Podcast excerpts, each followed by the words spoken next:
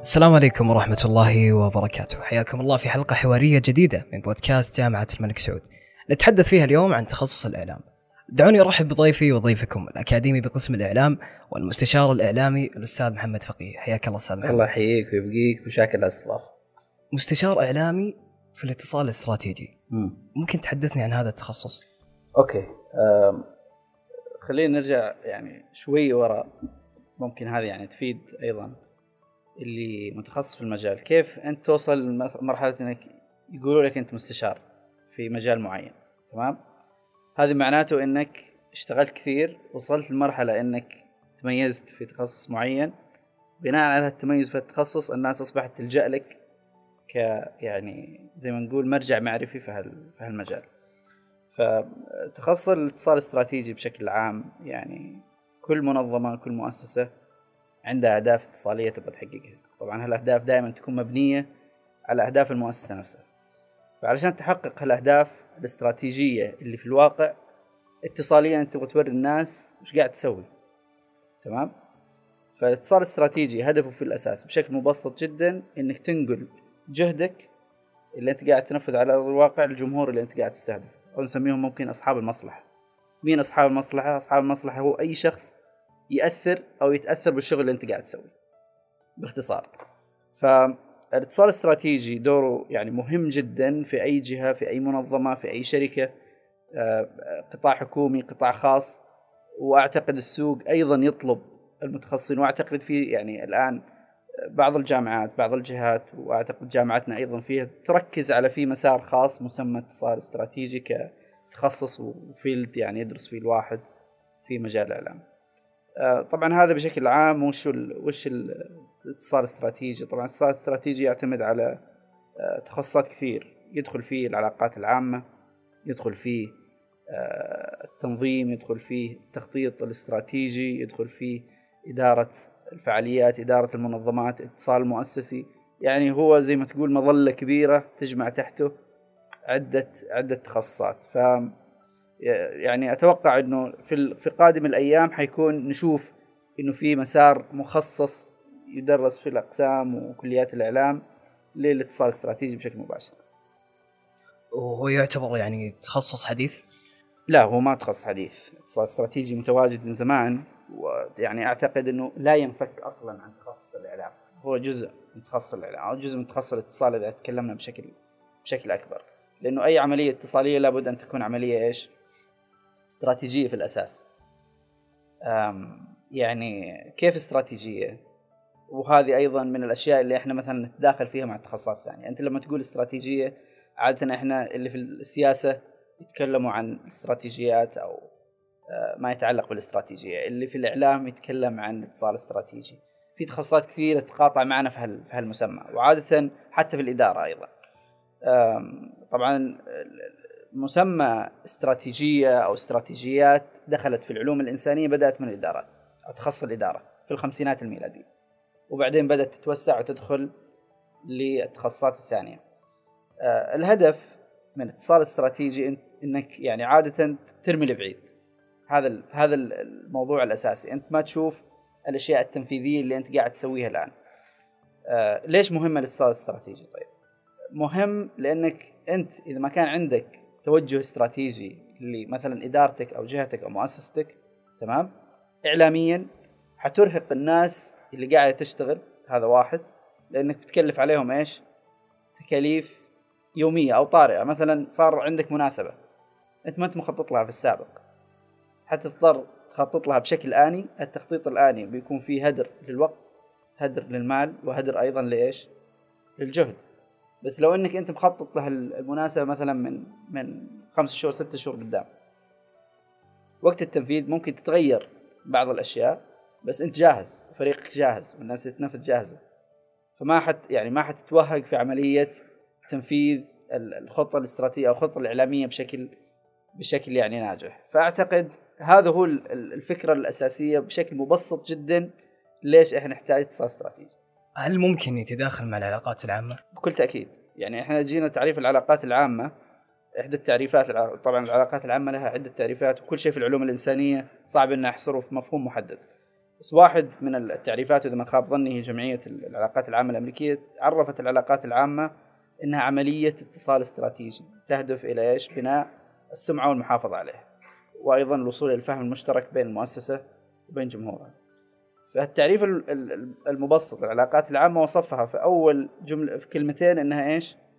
عملية اتصال استراتيجي. فالعلاقات العامة هي جزء من الاتصال الاستراتيجي ولا تنفك. يعني عن اتصال استراتيجي المفروض كل علاقات عامة أو كل جهود علاقات عامة هي مبنية على بعد استراتيجي حتى نوصل لل, لل... يعني للهدف المرجو هدف أو نقول الهدف الأسمى للعلاقات العامة واداره العلاقات العامة إنها تبني السمعة وتحافظ عليها وبناء السمعة يحتاج يحتاج يعني سنوات ضوئية يعني ما نبغى نبالغ كثير بس يحتاج سنوات عشان تبنيها. ودائما لو تذكر يعني تكلمنا إحنا أذكر في هالنقطة سابقا في إحدى الكلاسات وقلت إن السمعة دائما تشبه بالشجرة. شجرة عشان تنمو تصبح شجرة مثمرة وكبيرة والناس تلجأ لها وتشوفها وتستظل فيها. تبغى لها كم؟ سنوات أكيد. يعني مستحيل شجر بين يوم وليلة تصبح شجرة مثمره السمعه نفس الشيء. وأيضا لما تيجي تقطع الشجرة كم تحتاج عشان تقطعها؟ كم تحتاج؟ يعني اذا انت مرة يعني ما شاء الله يعني نقول عشر دقائق. نفس الوضع السمعة نفس الوضع. زي الشجرة تنمو في سنوات ولكن للأسف إنها يعني ممكن تزال في ثواني. لذلك إحنا نقول في تعريف العلاقات العامة إنها بناء السمعة وإيش؟ والمحافظة عليها. فنرجع لمسألة وش علاقة العلاقات العامة باتصال استراتيجي أعتقد أنهم يعني مكملين لبعض العلاقات العامة جزء الاتصال الاستراتيجي جزء أصيل في الاتصال الاستراتيجي وأيضا أي جهود في العلاقات العامة المفروض تكون مبنية على بعد استراتيجي. هنالك ثلاث تخصصات دقيقة في الإعلام اللي هي العلاقات العامة والصحافة والمرئي المسموع.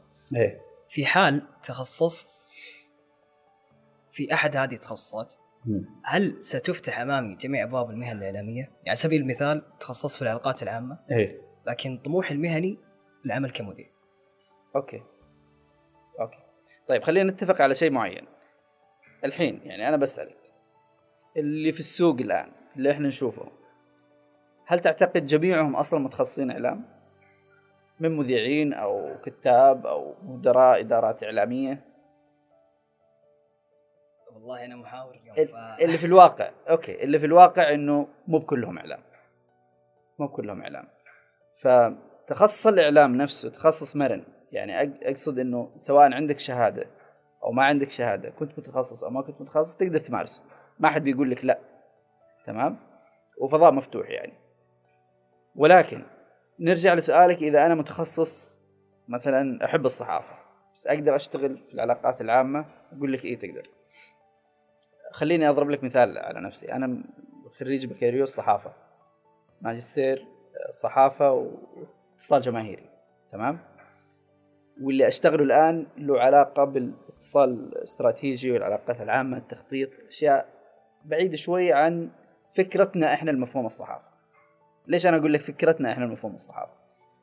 يوم دخلنا إعلام أو دخلنا يعني تخصص الإعلام كان إحنا في بالنا عندنا أربع مسارات.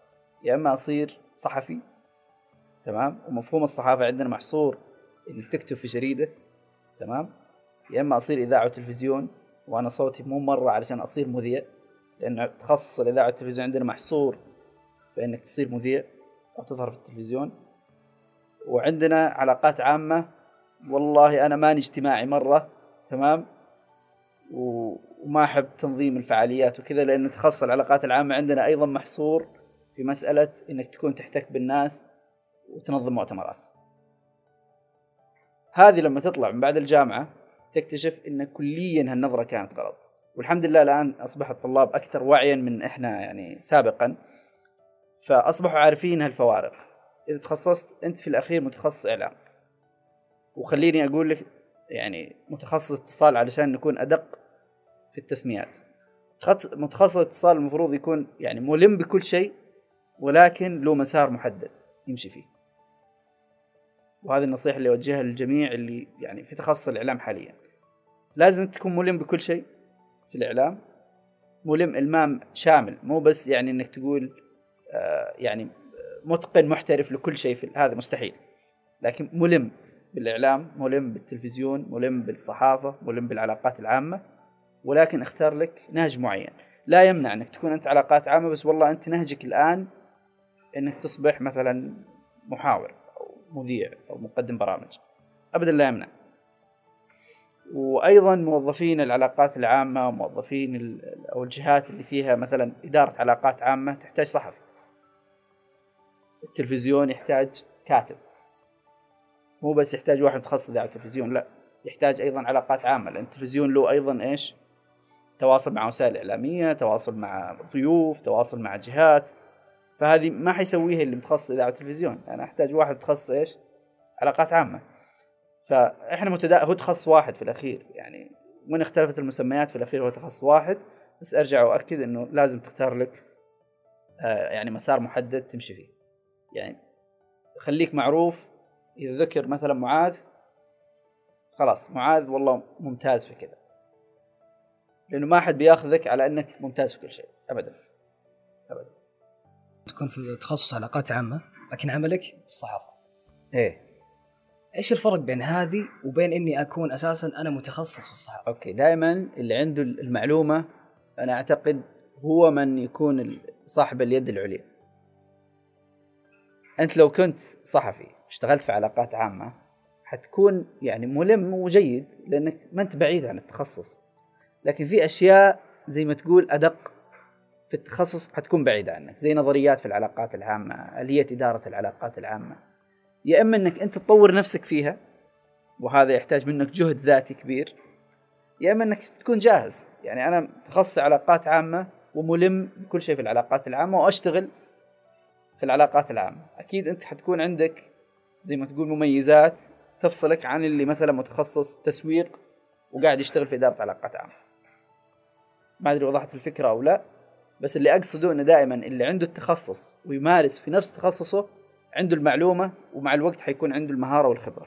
فهو عنده نقطتين وزايد عن الشخص اللي عنده الخبرة والمهارة فقط بدون معلومة. كيف ممكن يختار طالب الإعلام التخصص الدقيق المناسب له؟ أوكي. آه هذا سؤال والله مرة جميل وممكن هذا يرجعنا أيضا لبعض النقاط اللي يعني يوم أنا كنت طالب. آه الآن يعني أصبحت أصبح الوعي أكبر وذكرت هالنقطة إنه الآن صار عندنا وعي أكثر والحمد لله الطلاب أنضج منا من أيام ما كنا إحنا طلاب. إحنا كنا طلاب بمعنى الكلمة. يعني واحد جاي يدرس ويرجع البيت يذاكر وبعدين آخر السنة بيحصل معدل وآخر أربع سنوات بيحصل شهادة. هذا تفكير من الدراسة الجامعية. الدراسة الجامعية مو بكذا ابدا. الدراسة الجامعية مو بكذا. وللاسف هذا الدرس ما استوعبناه إلا بعد ما تخرجنا بس أعتقد الجيل الآن مستوعبين هالشيء أكثر وفي نماذج كثيرة بدون ذكر أسماء فاهمين هالشيء كويس وأعتقد أستاذ معاذ أنت واحد منهم. فالطلاب الآن أصبحوا إيش؟ أصبحوا فاهمين إنه أنا إذا دخلت علاقات عامة وش بشتغل بعدين؟ فأنت تربط تخصصك بمسارك المهني من الآن هذا المفروض. يعني لا تقول والله أنا أحب أحب الصحافة زي مثلا أنا كان معياري إني والله أنا أعرف أكتب كويس بس القائيا أو كوميونيكيشن مو مرة كنت قوي مثلا أو أشوف نفسي ماني وجه تلفزيوني أو صوت إذاعي فلا والله خليني في خليني في الشيء اللي أنا أحس نفسي مرتاح فيه اللي هي الكتابة. ولكن بعد ما تخرجت يعني اشتغلت فترة بسيطة جدا كصحفي صحفي وبعدها اتجهت لمسارات أخرى واكتشفت إنه السوق كبير. سوق كبير جدا يعني وفي العرض في أكبر من الطلب يعني في تخصص الإعلام. فكيف تختار تخصصك أو تحدد تخصصك؟ حدد تخصصك بناء على مهاراتك الشخصية. خليني أعطيك مثال أيضا لأحد الطلاب جاني في المستويات المتدنية أو بداية الدراسة وهذا أيضا صادف أغلب الطلاب اللي يدخلوا تخصص الإعلام. يبدأ يدرس مواد عامة إعدادية مبادئ مبادئ اتصال مبادئ كتابة مبادئ تحرير. مبادئ علاقات المواد التأسيسية. فهو يفكر في باله إن هذا هو تخصص الاعلام كذا. وممكن يبني تصور غير جيد. فيجيك يقول والله أنا ناوي مثلا أحول تخصص آخر. وأنصدم بكثير من الشباب اللي أعتقد إنهم خامات ممتازة. أنا ألمس فيهم إنهم خامة جيدة تمام؟ فأحاول إني اثنيه عن هالقرار بقدر الاستطاعة. وخليني أقول لك قصة واحد بدون ذكر أسماء. جاني في يوم من الأيام وقال أنا بحول القانون وأنا لمست في الطالب عنده خامة صوت ممتازة تواصل ممتاز لبق. يعني عنده مقومات إنه يكون في تخصص الإعلام والاتصال بشكل كبير. فكنت يعني حريص جدا إنه ما يطلع. وحاولت إثنية عن وأقنعه إنه ما يطلع من من تخصص الإعلام. والحمد لله الآن أصبح يعني نجم وقاعد يشتغل من الآن متعاون مع جهات يظهر في أكثر من يعني يتعاون مع أكثر من وسيلة وخلاص شق طريقه. الحمد لله إنه تراجع يعني عن عن مسألة التحويل. ف آه، كيف تحدد مسارك؟ أرجع وأقول إنه بناء على المهارات اللي عندك وين تشوف نفسك بعد ما تتخرج من الجامعة. لا تقول بناء على والله أنا أحب هالتخصص أكثر من هالتخصص. كويس شيء تحبه ممتاز ممتاز. بس لا تخلي معيارك دائما هو فقط القبول والحب. لا. في ناس كليا ما يحب التخصص تمام؟ في يوم من الأيام كنت واحد منهم مثلا عشان أكون صريح أيضا. يعني داخل تخصص الإعلام من الناس اللي دخلوا تخصص الإعلام بناء على إنه ما في تخصص آخر يقبلني. كنت حريص إني أحول. في المستوى الأول والثاني يعني كان هدفي إني أجيب معدل عالي جدا عشان أروح تخصص ثاني مو علشان أطلع في تخصص الإعلام.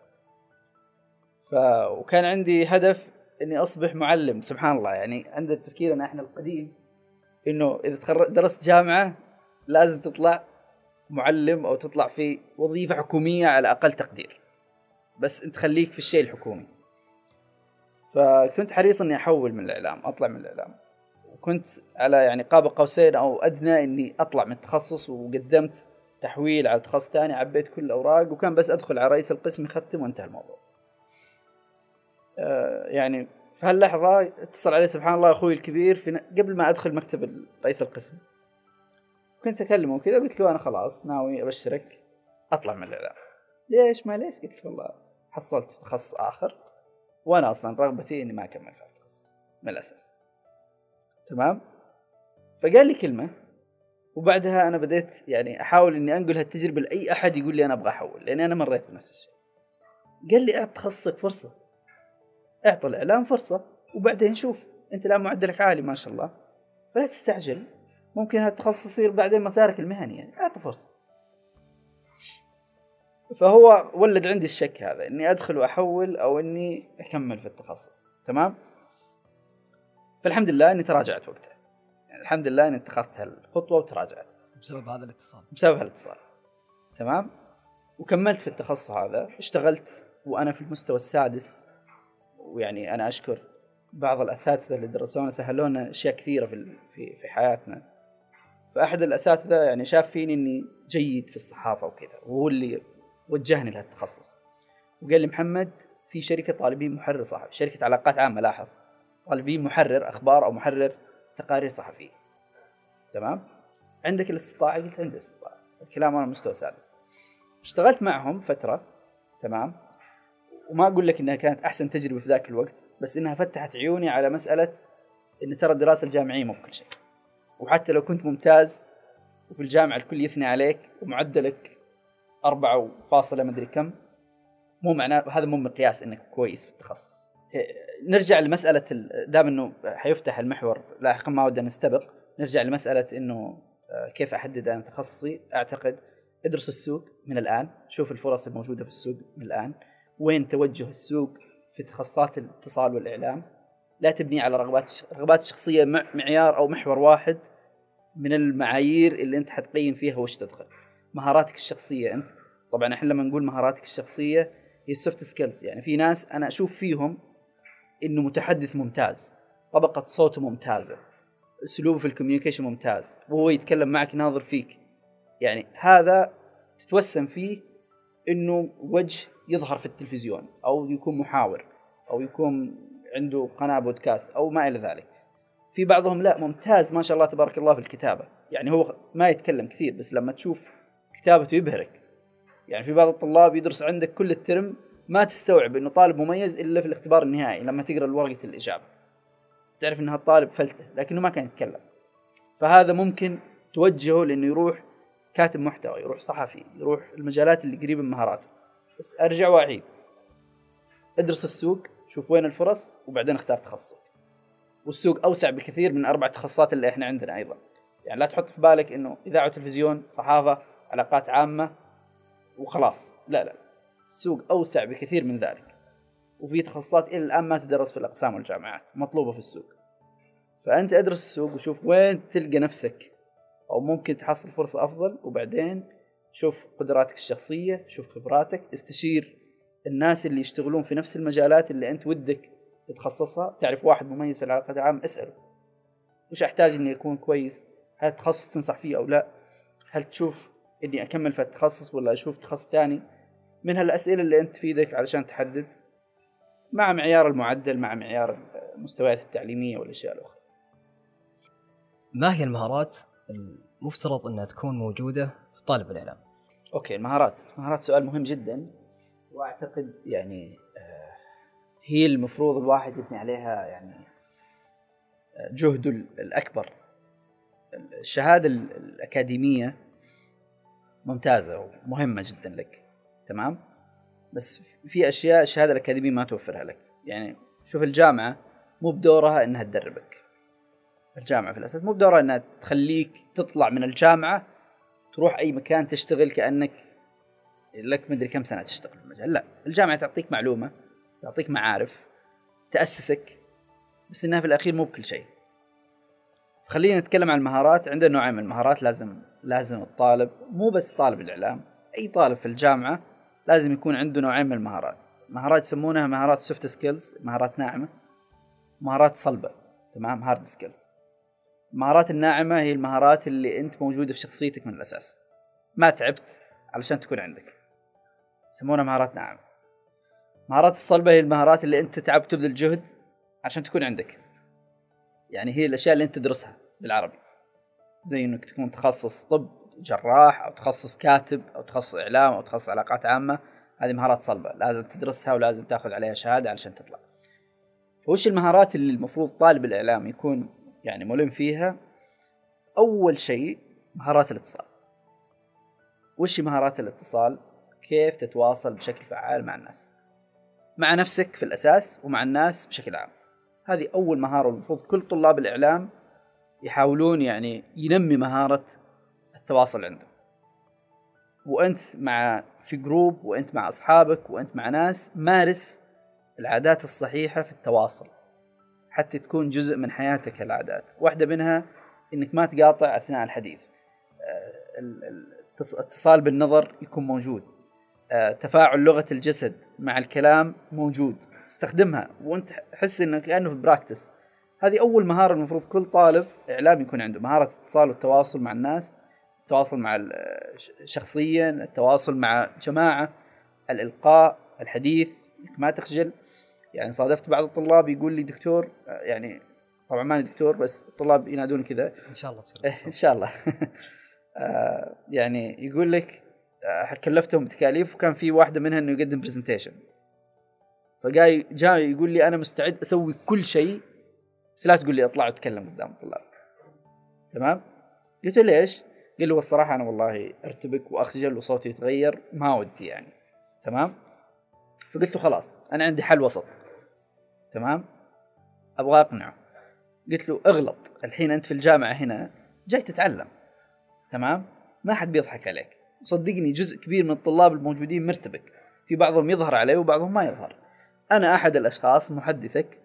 كنت زمان لما يقول لي يعني أستاذي في الجامعة الدكتور عندك presentation أحس كأنه كابوس. وأجلس أعد وأجهز وأطلع قدام المراية وأشوف مقاطع يوتيوب كيف تتكلم كيف تلقي presentation ليش؟ لأنه طبيعي هذا الخوف الأول عند كل البشر.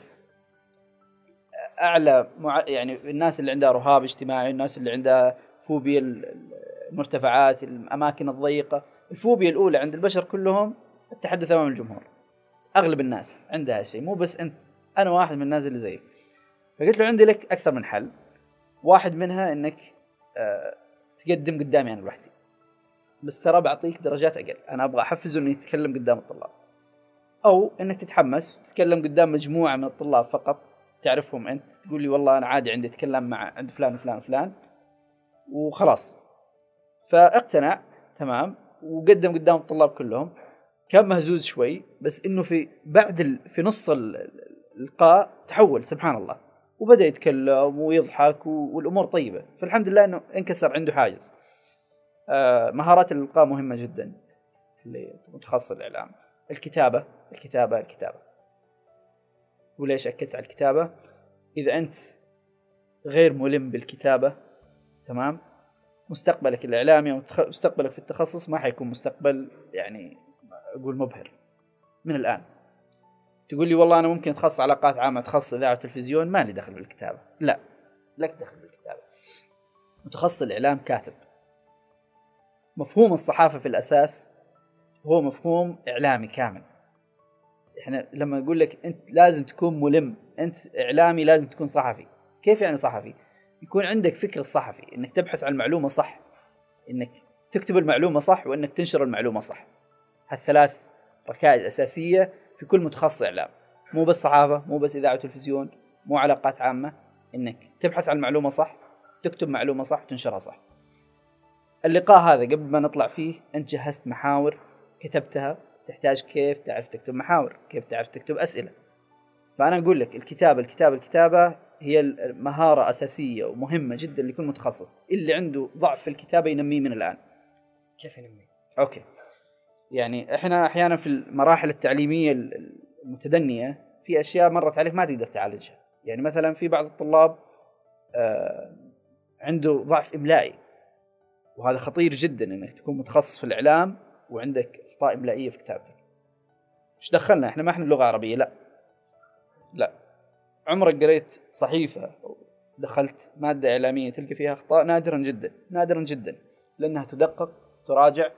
في عندهم مدققين متخصصين لغة عربية وعندهم شهادات في اللغة العربية يدقق المادة الإعلامية قبل ما تنشر.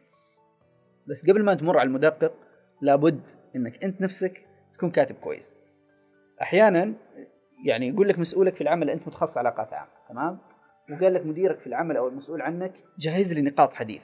أنا طالع في منتدى أو ملتقى تمام؟ وأنت وظيفتك في العلاقات العامة إنك تجهز المسؤول تمام؟ مو بس إنك تدير مؤتمرات وتنظم قال لك جهز لي نقاط حديث محاور بطلع أتكلم أو اكتب لي كلمة. ما حتروح تجيب واحد صحفي يكتب لك لا لا لا دورك أنت. هو طلبها منك أنت. وش بتسوي؟ تمام؟ فالكتابة مهمة جدا لكل متخصص إعلام. أيضا إن لازم تكون واسع الاطلاع معليش أنا طولت في هالمحور بس إنه مهم. حلقه حلقتك طلع واسع الاطلاع أيضا لازم تقرأ كثير. تخصص الإعلام تخصص متغير. الشيء اللي قبل ثلاث سنوات الآن أصبح من الماضي.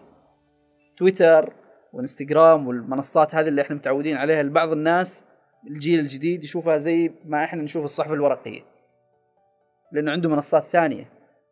عنده البث آه، مباشر وتويتش ومدري إيش وهذه التطبيقات حتى أنا ما أعرفها. تيك توك تطبيقات جديدة الناس قاعد توجه لها وتبتعد عن تخصصات ثانية.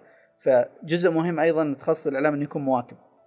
إنك تكون عارف وش قاعد يصير وش التغيرات اللي قاعد تحصل في التخصص. تمام؟ من المهارات أيضا مهمة متخصص الإعلام. أنا قاعد أتكلم عن متخصص الإعلام مو بس طالب الإعلام. آه مهارات تحليل. تحليل بيانات. تمام؟ وهذا ممكن تستغرب تقول إيش دخلنا إحنا في تحليل البيانات لا مهم جدا. لأنه الآن ظهورك الإعلامي يقاس بتقارير ويقاس بداتا يقاس بمسوح وفي برامج لتتبع يسموها برامج استماع listening tools اللي تشوف أنت كيف أدائك اعلاميا في مثلا منصات التواصل الاجتماعي مثلا جامعة الملك سعود الآن إذا هم بيقيموا أدائهم في المنصات يحتاجوا إنهم يسووا إيش؟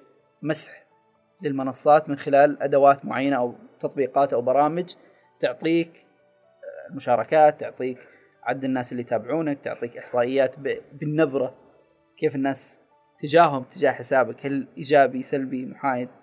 يعطيك معلومات كثير. هالأشياء أيضا المفروض إنك تكون أنت قادر على إنك تحلل قادر على إنك تعرف هل المعلومة هذه أو الداتا هذه وصلتني مبنية بشكل سليم أو لا لانها هالأدوات أيضا تحتاج بناء وتحتاج كلمات مفتاحية وتخصص أيضا كبير جدا. ترى هذا ما يدرس في الجامعة تحليل مع إنه أعتقد إنه أصبح ضرورة إنه يكون جزء من يعني أقسام الإعلام إنه يكون فيه يعني آه، زي ما نقول مواكبة للي في السوق. مطلب مهم جدا. فهذا أيضا من المهارات المفروض على طالب الإعلام. آه، تقريبا هذه المهارات اللي أنا ممكن أفكر فيها بشكل عام مع المهارات اللي تتطلب في كل تخصص. يعني الصحافة لازم تكون ملم بالفنون الصحفية. العلاقات العامة عندك أساسيات العلاقات نظريات العلاقات إذاعة التلفزيون تكون ملم بالإخراج الإنتاج. إعداد المادة التلفزيونية إعداد المادة الإذاعية وهكذا يعني. المهارات هذه هل ممكن أكتسبها في حال ما كانت متوفرة؟ هي أكيد. متوفرة عندي. أكيد أكيد. كل شيء كل شيء تقدر تكتسبه. يعني إحنا البشر الحمد لله نحن مخلوقات قابلة للتعلم. فمن يوم إنك صغير أنت قاعد تتعلم كيف تمشي تتعلم كيف تتكلم تتعلم كيف تكتب والحمد لله إن عندنا القدرة على إن إحنا نستوعب هالمعارف. فكيف يعني المهارات اللي أنا ناقصة عندي كيف أنميها؟ أقول لك يعني باختصار ادخل دورات.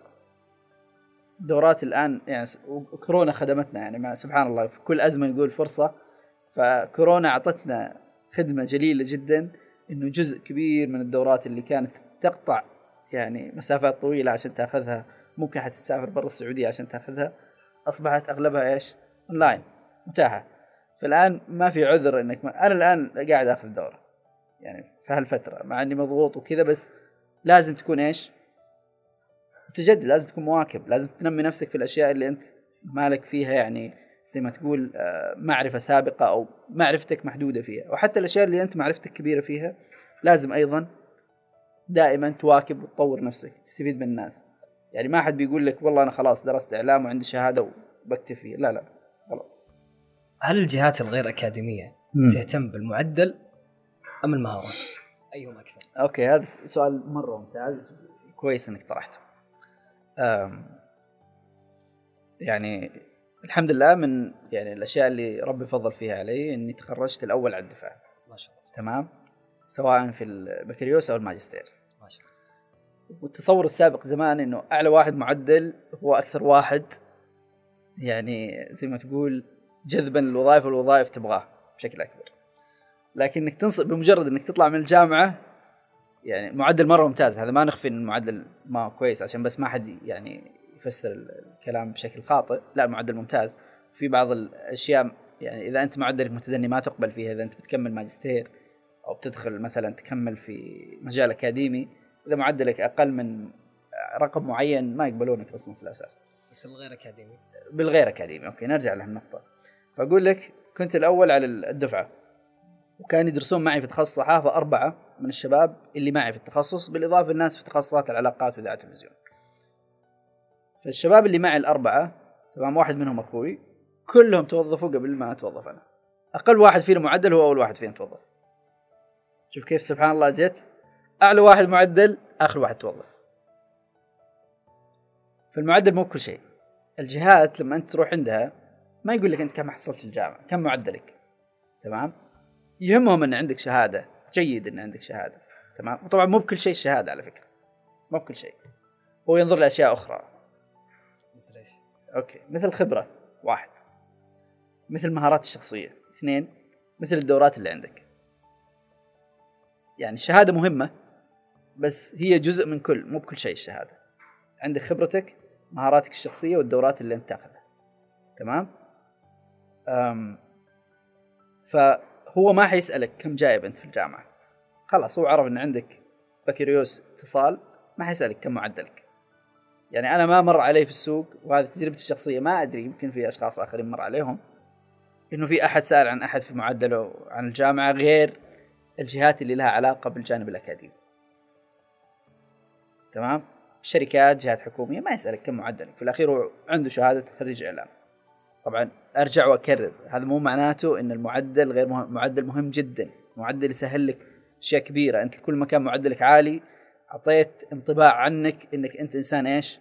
منضبط، إنسان ناجح، إنسان آه، سهل التعلم، في معايير كثيرة تبنى على المعدل، يعني في بعض الإدارات الموارد البشرية يقيسون على هالجانب شيء كبير، بس أنا أقول لك المعدل مو كل شيء.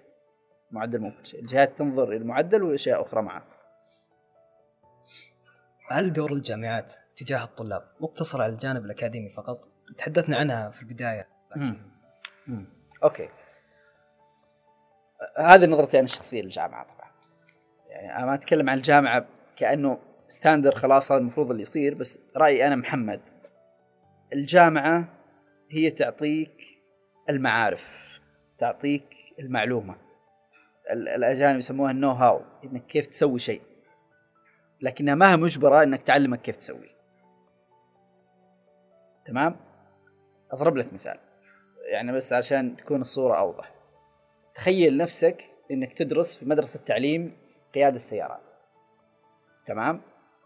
وأنت ما عمرك صرت سقت في الشارع برا. ما عمرك سقت في الدائري مثلا. كل تعليمك داخل مدرسة القيادة. مدرسة القيادة بتعلمك بناء على أسس ومعايير معينة لازم أنت تلتزم فيها إذا دخلت يمين إذا دخلت يسار إذا جيت دوار إذا مدري إيش الاسس المتعلقه بالقيادة بس هل دورهم إنهم يخلونك سائق محترف بمجرد إنك تنزل الدائري أو تنزل أي مكان تسوق بدون ما يعني يصير أي مشكلة؟ لا هم يعطونك رخصة إنك أنت اجتزت الأشياء الأساسية المفروض إنك تكون سائق ملم فيها. الجامعة تعطيك الأساسيات المفروض إنك تكون متخصص في هالمجال ملم فيها. وأعطتك شهادة زي رخصة القيادة الشهادة هذه الرخصة فقط. يعني مو بكل شيء هي تعطيك بس تصريح إنك تمارس عمل معين. فدور الجامعة ما أعتقد إنه يعني نجبر الجامعات إنها تخلي الطلاب يعني أنا أشوف هالشيء يتداول كثيرا في الآونة الأخيرة. إنه الجامعات تخرج ناس ما هم جاهزين للسوق الجامعات الجامعات لا. الجامعة المفروض إنها تواكب المعارف الموجودة في السوق. تواكب احتياج السوق. لكنها ما هي مجبرة إنها تخليك محترف بمجرد إنك تخرج من الجامعة لا. هذا الدور الأكبر على الطالب. صح إني ممكن أكون قاسي في الكلام بس أنا أقول لك الدور الأكبر على الطالب. الطالب اللي ما يشتغل على نفسه من الآن وهو طالب في الجامعة بيتعب بعد ما يتخرج. الآن عندك فرصة إنك تغلط ما حد يقول لك لا. الآن فرصة إنك تتدرب ما حد يردك. تمام؟ لأنك طالب. تروح لأي جهة يا جماعة أنا طالب في قسم الإعلام ودي أتعلم عندكم ما أبغى فلوس. وهذا أيضا ممكن أحد يقول لي ليش؟ بالعكس يعني المفروض كل واحد يشتغل بمقابل. فلا أنا أقول لك روح واشتغل بدون فلوس. لأنك أنت حتكسب شيء يدخل لك فلوس بعدين إن شاء الله ويعيشك بقية عمرك. وأيضا دائما الكسب مو مادي بس يعني إحنا ما نبغى نخلي فكر الناس مادي بحت. يعني أذكر قبل فترة طلع يعني ترند إنه لا للتطوع. اللي لازم إنه يكون مقابل يجيك ناس يقول لك إذا هي جهة غير ربحية وتطلب متطوعين تمام؟ لا لا توافق.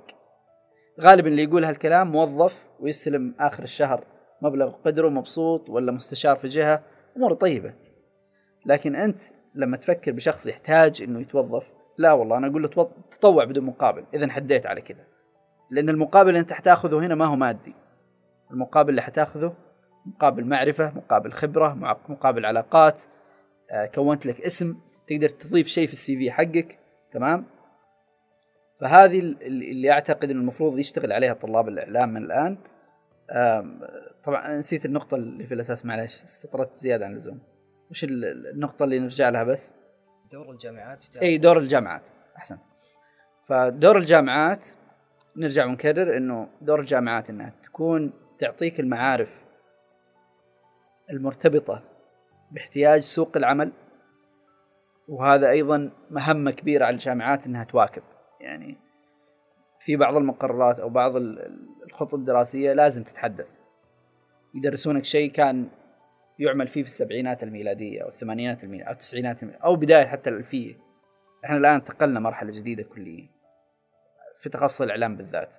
فلازم تكون الجامعات مواكبة ولكن ما هو دورها إنها تخرجك وأنت جاهز 100% لسوق العمل. لا هذا مو بدور الجامعات كيف يسوق الطالب؟ طالب الإعلام تحديدا لمهاراته أمام الجهات. بمعنى مم. إني كيف أوصل مرحلة إني أجعل الجهة هي من تبحث عني بالاسم؟ أوكي. سؤال ممتاز جدا. وهذه يعني آه، ممكن يكون لشقين يعني الإجابة على شقين. الشق الأول كيف أصلا أنا أصنع اسم؟ وكيف أنا أسوق لهالاسم في بداية حوارنا إحنا قلنا إنه لكل طالب إعلام شق مسارك من الآن. وانت طالب حدد لك مسار. امسك لك مسار. شوف مثلا والله أنت مميز في الكتابة امسك كتابة المحتوى أو كتابة محتوى إعلاني أو أو أو. تمام؟ شيء له علاقة بالكتابة وطور نفسك فيه. ادخل دورات فيه. تابع أشخاص من نفس النوع ناس نفس الاهتمامات. تمام؟ آه خش دورات زي ما قلنا اقرأ كثير في هالمجال ومارس. روح لجهات معينة معروف إنها جيدة في هالمجال مثلا شركة سين في العلاقات الإعلامية أو شركة إعلانية وقول لهم أنا بكون عندكم كاتب محتوى متطوع بدون مقابل بشتغل معكم بس أبغى أشوف كيف تشتغلون. ما حد بيردك. دائما الناس يخافون من الش- الشخص اللي جاي يبغى فلوس. وأعرف كثيرين بدأوا زي كذا كمتدرب متعاون تمام؟ وانت به المطاف في إيش؟ موظف. عندهم في نفس الجهة أو نفس المؤسسة. كثير نماذج زي هذه تمام؟ فلا تتردد. أعتقد إنه هذه ال- ال- الخطوة ال- ال- الأفضل لأي واحد يعني المفروض إنه يشتغل على نفسه. الجانب الثاني تسويق تسويق. أي عمل أنت تخلصه أو تنجزه بشكل ممتاز وثق. تمام؟ مثلا والله أنت دخلت في آه، شاركت في تنظيم مؤتمر. معين. وثق وجودك أنت في هالمؤتمر. صور وأنت في التنظيم وبعد النهاية اكتب أو انشر تشرفت إني كنت جزء من نجاح هذا العمل ومن هالكلام. تمام؟ هذا أشوف كثير يعني قاعدين يتبعون هالنهج وهذا نهج جيد إنك تسوق لنفسك افتح صفحات في التطبيقات أو المواقع اللي تستهدف التوظيف. الحين اللي يبحثوا عن وظائف أو اللي يستقطبوا موظفين يروحون لينكد ان بشكل كبير أكثر من تويتر. وهذا أيضا يرجع للنقطه مهمة اهتم بحساباتك في السوشيال ميديا. في بعضهم يعني حساب السوشيال ميديا يعامله بشكل شخصي بحت. يقول فيه كلام مو كويس أحيانا يدخل نصر هلال يدخل في أمور يعني مرة شعبوية ما توضح للجهة إن هذا ممكن أنا أوظفه عندي في يوم من الأيام. لأنه قبل ما تتوظف في أي مكان تراهم يسوون check كامل عنك. يرجعون لحساباتك يشوفون تويتر يشوفون إنستغرام يشوفون أنت كيف تلبس كيف محلك. الحركات اللي تسويها كل هذا محسوبة عليك. بعضهم ما ينتبه لهالشيء. أنت خلاص أنت عامل نفسك على أنك منتج كامل. لا تفصل حياتك ال... يعني الشخصية عن حياتك العملية. الآن صار في تداخل كبير بسبب وجود السوشيال ميديا. فكيف تسوق لنفسك؟ إنك دائما اظهر بالشيء اللي ودك الناس يعرفونه عنك. في كل حساباتك عندك نمط محدد. أنا مثلا آه، كاتب محتوى خلاص. أدخل في حسابك ألقاك تغرد عن أشياء فيها كتابة محتوى تكتب محتوى تنزل مقالات أدخل صفحتك لينكد ان ألقى معلومات تدل على أنك كاتب محتوى محترف ولك تجارب مع جهات معينة. خلاص أنا أكون عنك الصورة. مع ال- مع الوقت بتصير أنت زي ما نقول أيقونة في تخصص معين. خلاص. معاذ والله معاذ أنا أعرف إنه محاور ممتاز. خلاص عرف عنك هالشيء. وأنت أيضا تبني على هال على هالصورة أشياء أخرى. عامل نفسك كأنك منتج. بالضبط يعني. عندما كان الأكاديمي محمد إيه. طالب في قسم الإعلام إيش الموقف اللي مستحيل تنساه؟ أوكي. والله في مواقف كثيرة واحد منها يعني اختيار التخصص وهذا ذكرتها في بداية ال- النقاش. بس في موقف ما أنساه ابدا كطالب تمام؟ وهذه دائما يعني آه الله يذكره بالخير أول ما يعني يخطر على بالي ممكن هو ما يعرفني الآن أو احتكاكنا ببعض يعني آه محدود جدا. بس إني لازم أقول اسمه يعني. الشخص كل ما يعني تذكرت هالموقف لازم أقول اسمه. الدكتور خالد الحلوة. يعني. نعم. فصار لي موقف في إحدى ال- ال- الاختبارات النهائية مستوى أول ومستوى ثاني. تمام؟ وأنا زي ما قلت لك كان عندي طموح إني أجيب معدل عالي جدا علشان تحول. أحول. فهذا الحلم وهذا الهدف اللي عندي. زمان كان ما في وسائل تقنية كثير وما في يعني جداول تدخل على الموقع وتشيك كذا. عشان تنزل جدول لازم تروح القسم وتصور الجدول اللي على يعلقونه ورقي ويعدل كذا مرة حتى يعني يصير في جدول ناضج. واحد من المقررات والله الناس وش المقرر بس أعتقد إنه رأي عام سجلت الجدول غلط. يعني الاختبار عشرة ونص سجلت 12 ونص. هو الاختبار ينتهي 12 يعني 10 ونص ينتهي 12 ونص. ما في اختبار في الجامعة 12 ونص أصلا. بس تعرف مستوى أول ثاني ما تكون عندك هال فحطيت 12 ونص. موعد الاختبار. تمام؟ بعد نهاية هذا مستعد ومذاكر وأموري طيبة. أجي الجامعة وأنا داخل تحصل المذكرات مرمية في الأسياب وكذا. يعني أشوف إنه في الراي العام في الأرض كثير يعني استغربت. فقاعد اجمعها واحطها على جنب. وقابلت واحد من الطلاب اللي كان يدرس معي. السلام عليكم السلام. كذا. جاهز اختبار؟ قال لي أي اختبار؟ اختبار الراي العام الحين قال لا والله اختبرنا يا محمد. أنت عند مين؟ دكتور خالد؟ قلت عند دكتور خالد. يلا اختبرنا. يا رجل. قال لي والله اختبرنا. إنا وقتها انصدمت ما أدري وش أسوي يعني تمام؟ رحت للقسم. وكنت بدخل على رئيس القسم وأقول له ترى أنا فاتن الاختبار وكذا. صادفت أحد الأساتذة والدكاترة وقتها قال لي لا ما انصحك تدخل على رئيس القسم. عندك عذر؟ قلت لا والله أنا سجلت جدول غلط يعني ما عندي عذر يعني. قال لا أنصحك روح شوف لك عذر. وش أروح المستشفى يعني مثلا أقول له إني مريض وكذا. تمام؟ صعب صعب تكذب يعني. فزي ما تقول قفلت الدنيا. أخوي قبل بيومين أو ثلاثة فات اختبار بنفس الحركة حقي. تمام؟ ودخل على رئيس القسم وقال له ما في. خلاص حملت الماده وكلم أستاذه أيضا وقال له ما عندي يعني ما عندي حل يعني أنت تخلفت عن الاختبار. فكنت خايف إني أروح وأكلم أستاذ المادة وأقول له أصارحه إنه أنا فاتن الاختبار. يعني بدون عذر حقيقي يعني غباء مني يعني إني سجلت الجدول غلط. فرحت للاستاذ كان عنده اختبار في قاعة أخرى. انتظرته إلين خلص. طلع الدكتور سلمت عليه. كذا وكان وجهي واضح إني يعني متأثر. قال لي سلامات يا ابني إيش فيك؟ قلت له والله دكتور السالفة كذا كذا. قال لي طيب آه تقدر تجيني الساعة ثلاثة؟ عندي اختبار في قاعة كذا. أنا أبغاه يوبخني أبغاه يقول لي ليش؟ أبغاه يعني أبغاه يحسسني إن أنا سويت شيء غلط تمام؟ بهذه البساطة قال لك. بكل بساطة. ولا. تجيني بكرة. ودك تجيني بكرة. أشوفك يعني تعبان وكذا ومرهق. تمام؟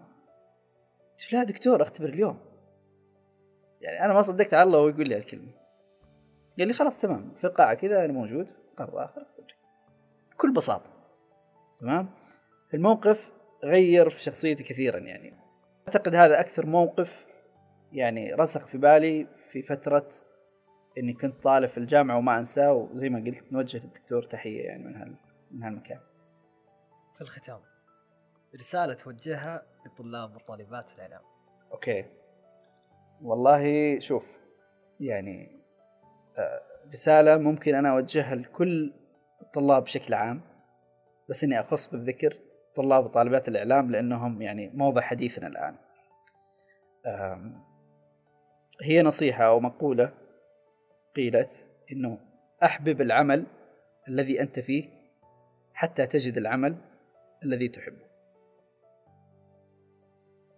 أحبب العمل الذي أنت فيه حتى تجد العمل الذي تحبه. وهذه النصيحة الذهبية اللي أنا أمنحها لأي طالب أو أي شخص يبغى يدخل سوق العمل. لأنه مئة بالمئة حتشتغل وتسوي أشياء أنت ما تحبها. تمام؟ وكما ذكرت لك أنا في بداية اللقاء إنه تخصص الإعلام بالذات هذا أنا ما كنت أحبه. كتخصص. تبغى تحول. إلين لقيت شيء في الإعلام أنا أحبه. وأصبح هو كل شيء عندي. كل الكتب اللي أقرأها كل المكتبة كل الدورات اللي أدخلها تصب في هالمكان. فأنا أنصح كل الطلاب إنه يبحث دائما عن الأشياء اللي هو يبغاها بس مو بشرط إنك تشتغل في شيء أنت ما تحبه. بتلقى في يوم من الأيام شغفك وقدرتك في مكان. فدائما في مقولة تقول أتبع شغفك أتبع شغفك. أنا ضدها شوي هالمقولة ليش؟ لأنه في أحيانا أشياء أنت أصلا ما هي في بالك بس لما تمارسها وتعرفها تكتشف إنها كل شيء في الحياة. فهذه هذه يعني النصيحة وأتمنى إنه يعني كان لقاء يعني مثري وأشكر لك يعني اختيارك لي في هال في هالجلسة الماتعة اللي نتمنى إنه يعني طلعنا فيها بشيء يعني مفيد. إن شاء الله بإذن الله.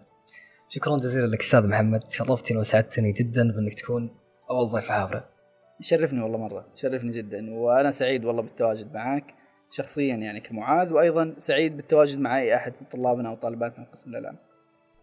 ولا أنسى أن أشكر عمادة شؤون الطلاب على استضافتهم لنا اليوم. هذا أنا معاذ الجابر أودعكم وألتقيكم في حلقات قادمة. وكما قال ضيفي الأستاذ محمد أحبب العمل الذي أنت فيه حتى تجد العمل الذي تحبه. في أمان الله.